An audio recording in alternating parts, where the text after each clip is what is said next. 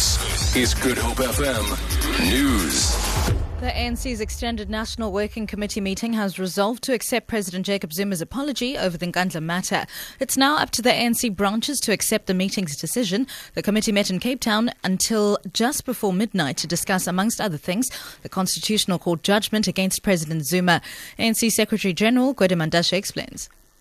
The NWC accepted the fact that the president has apologized his statement and said that is humility that is necessary for any leader to apologize. It's uh, not an easy issue to stand up and apologize. Sometimes it takes a lot of really humbling yourself to the people to apologize, and the NWC is quite happy with that.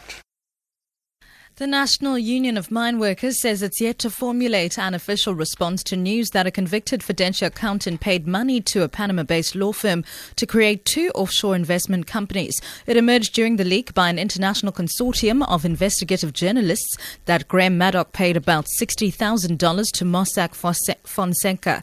It's now valued at about a million rand. An estimated 1 billion rand was misappropriated in the Fidentia scandal. Many of these 60,000 beneficiaries were widows and orphans of mine workers. NUM spokesperson Livhuwani Mammburu.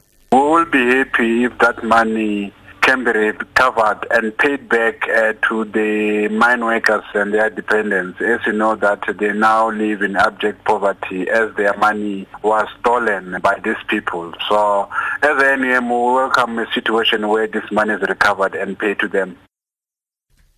The four men accused of the murder of 16 year old Franziska Blöchliger are expected to appear for bail in the Wynberg Magistrates Court in Cape Town today.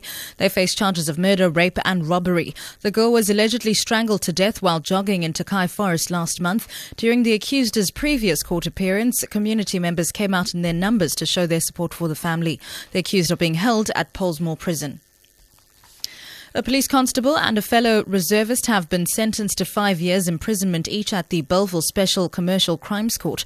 They were convicted on charges of extortion after soliciting a bribe from a truck driver suspected of carrying drugs and counterfeit goods in 2011. Constable Elizabeth Messia and police reservist Rian Hunt demanded 15,000 rand from the man, but were later paid 8,000 rands by its owner. They stopped the vehicle twice in the same year and made the same demand. NPA spokesperson Eric Ntabazalila said says the pair has appealed their sentence and their bail has been extended in the meantime. On a second incident, they stopped the same truck and pulled the same uh, stand of asking for money.